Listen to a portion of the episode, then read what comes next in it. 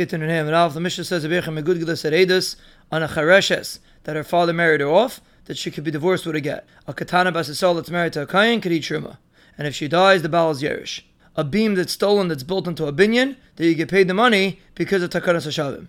A Chatas that's stolen that nobody knows about, it's Mechaper because of Tikkun HaMizbeach. Rava says we learn from the Edis of Yecham and Gudgada, if a person tells Edim, look at this get that I'm giving to my wife, and he told her, Shtar Zeh, she's divorced. Because the and Gudgada says you don't need Daita. And the Gemara explains the Chiddush, you would think Shtar Zeh is a bittel, Kamash Malon, that if he would be Mavatalet, he would tell it over to the Edim. And the reason why he's telling it over to her is because he's embarrassed. The Gemara explains the Mishnah doesn't say that a Chareshes that's married to a Kain Kiri Truma, because of Xer that a Cheresh might feed a Chareshes. But the Gemara asks, why can't he feed her? It's a katanech on the velas. The Gemara says, Xera may be a cheresh will feed a pikachas. And even though in Truma Derabanan she's allowed to eat, it's Xera he might feed her Truma Deraisa.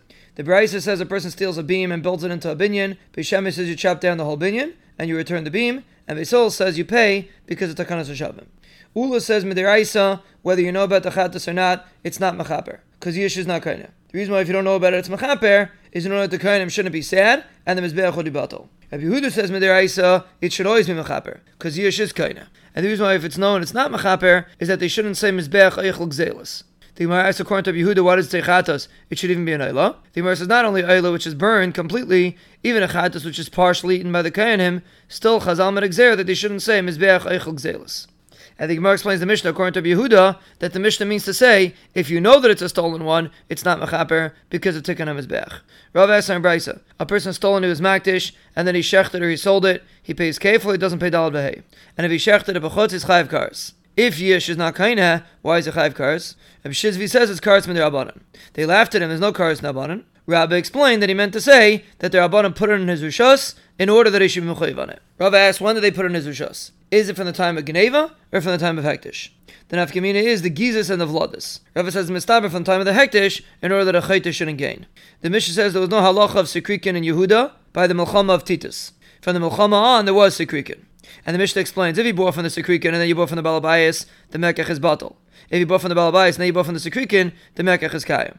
If you bought from the Ish and then you bought from the Isha, the Mekach is batal. If you bought from the Isha and then from the Ish, the Mekach is Kayim. This is the Mishnah Rishayna.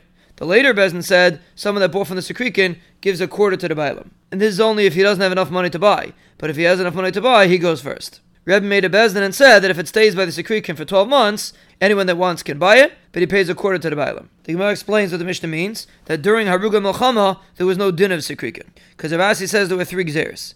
The first Gzer was anyone that doesn't kill a Yid gets killed. The middle Gzer was anyone that kills has to pay four Zuz.